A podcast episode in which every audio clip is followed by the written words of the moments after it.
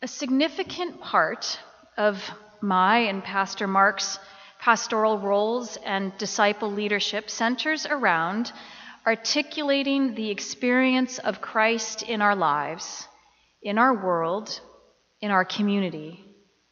And more than ever, it's our work to not just do the work of Christ, but to name how Christ is alive among us as we go about our lives in mission to a hurting world. How we do this naming for our children and our grandchildren, our neighbors, our coworkers, our world is crucial for our own hearts and for God's heart. And that's what the Gospel of Mark, this reading this morning, is all about. Known as the Transfiguration, these verses that we are looking at invite us into a story with Christ, calling us to see to listen and experience a life with Christ. Now, I'm not going to spend my time with you today explaining the possibility or the likelihood of the transfiguration. In fact, I find the mysticism described here beautiful and helpful for our spirituality. Not everything can be or should be explained. In church, I have learned that as a parent more times than I care to recount. But allowing the transfiguration of Christ to remain just as we read it, to sit with it, to allow it to impact our imaginations, to have the verses flow through us, through our prayer life, to have the transfiguration, just as Mark writes it, inform our questions spark our listening, push our doubt and challenge, and help paint the portrait of Christ is a vital spiritual practice, I think. Hear now these verses again. This is the verses 2 through 4 from Mark 9. And he was transfigured before them, and his clothes became dazzling white, such as no one on earth could bleach them. And there appeared to them Elijah with Moses, who were talking with Jesus. What interests me here is not so much what the transfiguration is or isn't. No, what compels me further into this passage is what we, as individual disciples and as the church today, what we do with it. What we do with the transfiguration, the dazzling Christ in our midst. So, first, we're just going to think through the point of this passage, the aim of it. Why this mystic happening on a mountaintop with Jesus' band of merry men? Well, there are a few reasons here. And one is that the author of Mark wants to make sure that we know beyond a doubt that Jesus is the Messiah. Jesus is the Christ. We need to know that Jesus is of the Jewish tradition. Hear verse 4 again. And there appeared to them Elijah with Moses, who were talking with Jesus. Suddenly, this man, this Jesus, he isn't just a friend of Peter, James, and John. He isn't the servant leader alone who called them to fish for people. Here, Jesus is transfigured from a compassionate, learned, healing miracle worker to the Jewish Messiah, who is conversing with the ancient and revered prophets of the faith, Elijah and Moses. It is here in the Gospel of Mark, just days before our Lenten calendar begins, that we read and learn once again that Jesus is the Christ, that Jesus is the long awaited Messiah. And as if that purpose isn't enough, Mark, I believe, also includes this passage, believe it or not, to humanize our experience of Christ. You see, in case you didn't recognize yourself in this particular story, we are Peter. I mean, who among us wouldn't be a little dumbfounded by the goings ons we just read about? Who among us, if we were witness to the transfiguration described in these verses, wouldn't resort to these antics, similar antics that Peter takes on? I can see Peter almost stumbling over himself to arrive at some form of response, something appropriate to what has just happened. Verse 5, this is what we hear about Peter. Then Peter said to Jesus, Rabbi, it is good for us to be here. Let us make three dwellings one for you, one for Moses, and one for Elijah. He did not know what to say, for they were terrified. Yeah, so Peter and friends go on this hike with Jesus. He says, We're going to a mountaintop. We need some prayer time. So you go, you walk with Jesus, and out of nowhere is this transfiguration. Peter doesn't know what to do or say, so he resorts to what he knows. And this, I believe, is what we would do. He resorts to what he knows in order to respond to this event that's happening the Jewish tradition of the booth festival. He offers to build booths out of reverence and respect for these prophets. Peter tries to memorialize this mountaintop holy experience. Like Peter, I would likely be running around trying to do something to seal in this moment forever. But we learn that Peter and company were terrified, just like I think you and I would be as well.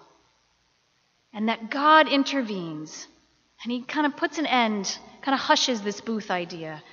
And instead, God instructs them to do what? What does God say to do in verse 7? Anybody we remember? Again?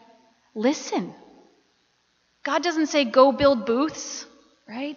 Construct something to remember this forever so that people can come and remember it with you. No, God says, listen. This is my beloved son. Listen to him. I love what the author of Mark is doing here. He describes us to a T. We have this indescribable experience with Jesus and the prophets and God, and we try to put it in human terms, and that's very understandable. We try to build structures to encapsulate and remember this experience, to, to almost hem God in. And what does God want us to do? Listen to Jesus. For the previous eight chapters in Mark, Jesus has been with God's people. He's been teaching and healing and breaking bread with God's people and sharing the love of God. And all we are asked to do in response to God's presence with us is to listen with our ears and our eyes and our lives about the kingdom of God. So the transfiguration serves to identify Jesus the Christ as well as to help us focus our response to Christ by listening with our lives. So I got to thinking, what does this look like for us in 2018? I got to thinking about how when we listen to Jesus, when we listen with our lives, might we be transfigured too?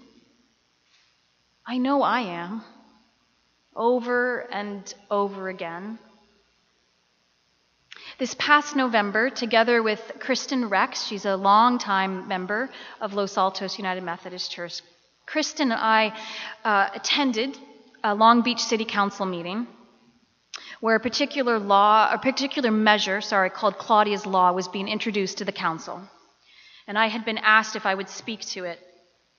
Claudia's Law was an important measure that would have protected hotel workers the vast majority of whom in Long Beach are women, by providing much needed on the job safety.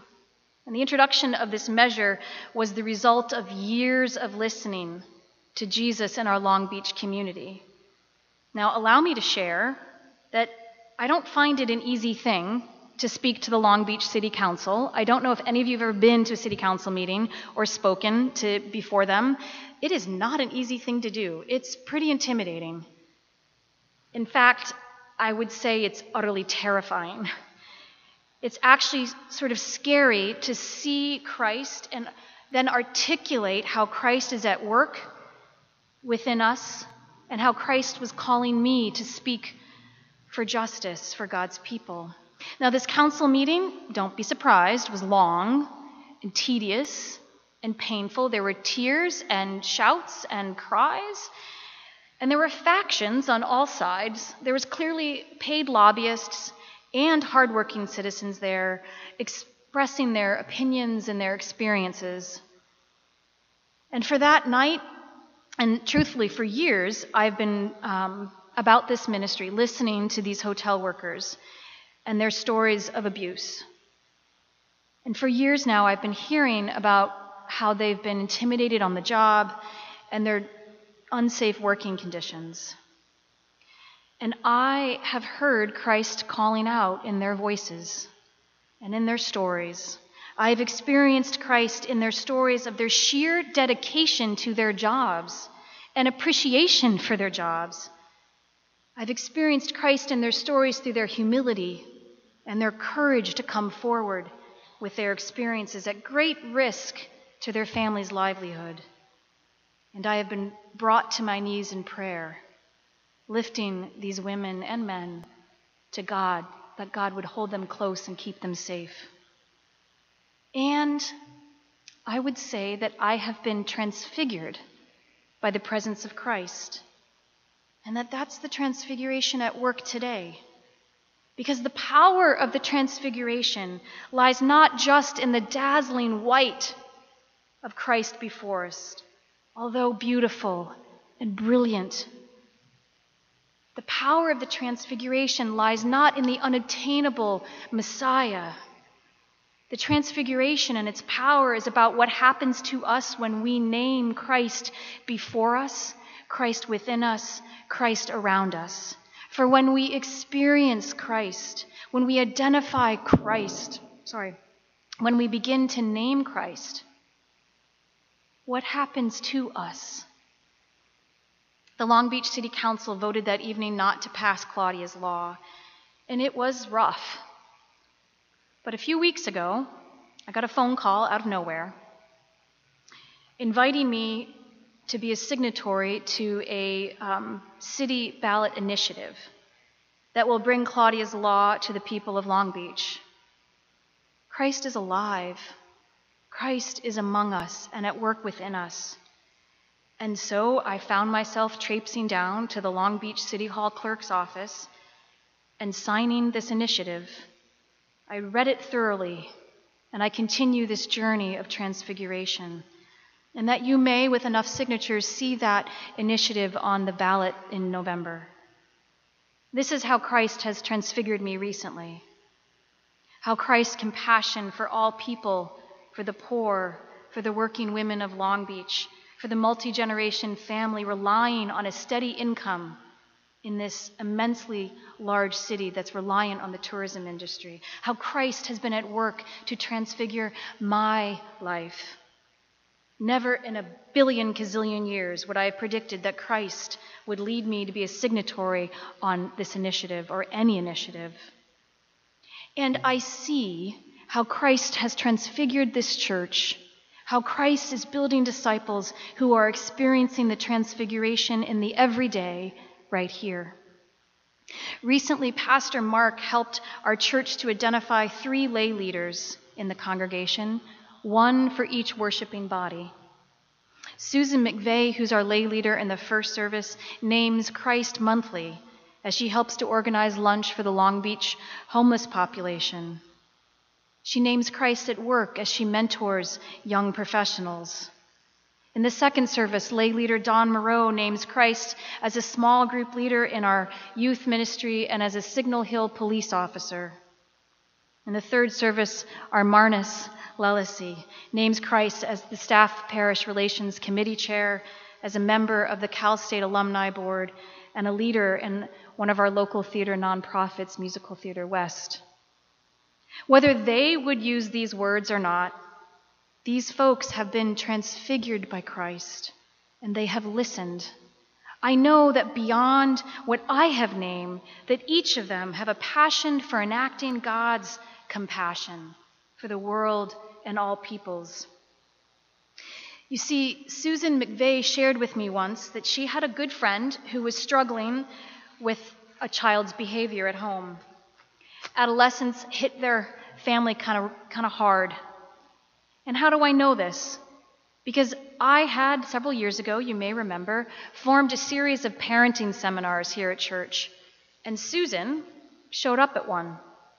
She wanted to simply glean information for her friend. Susan shared with me how she felt compelled to help her friend and the child walk through this rough patch together. And so she took notes and dutifully worked in this parenting seminar to share information with her friend later. I was blown away by that and deeply affected by Susan's simple witness to how Christ had transfigured her heart. This is Christ in our midst. You see, Don Moreau shared with me once that he has a passion for assisting the homeless. And I've seen Don at work. I've actually called him a number of times to seek wisdom and advice and what to do in helping a member of our homeless community. Don has a compassion for the homeless and a way of working with them, not for them, that is both kind and effective. He's deeply skilled at working with this community, and his work is impactful. And this isn't necessarily part of his job. I would say it's part of his vocation. I'm blown away by Don's work and deeply affected by his witness to how Christ has transfigured his heart. This is the Christ in our midst. You see, Marna shared with me once that she has a passion for helping young artists and teachers reach their potential. And I've seen her at work. Marna spoke inspirationally at the Cal State School of Music, Long Beach School of Music graduation last year. And I watched, I watched this happen.